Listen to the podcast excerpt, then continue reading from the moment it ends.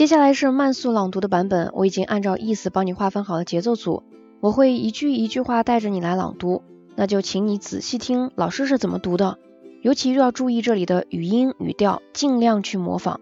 那我每读一句就会给你留出相应的时间，请你大声朗读，反复练习。Alors on y va. Elsa, quarante-deux ans, psychologue. Paris. On est de temps à autre soumis à des achats impulsifs. Rappelez-vous cette paire de chaussures achetées lorsque vous n'aviez pas le moral?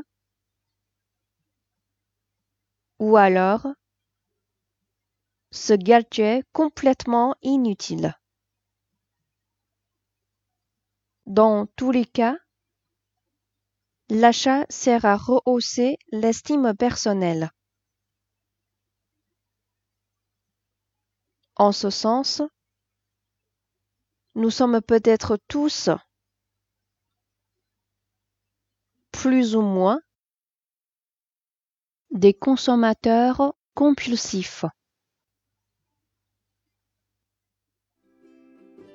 Voila！这篇文章我们就朗读到这里。那下篇文章，鹏鹏老师会继续带着你来朗读。À la prochaine。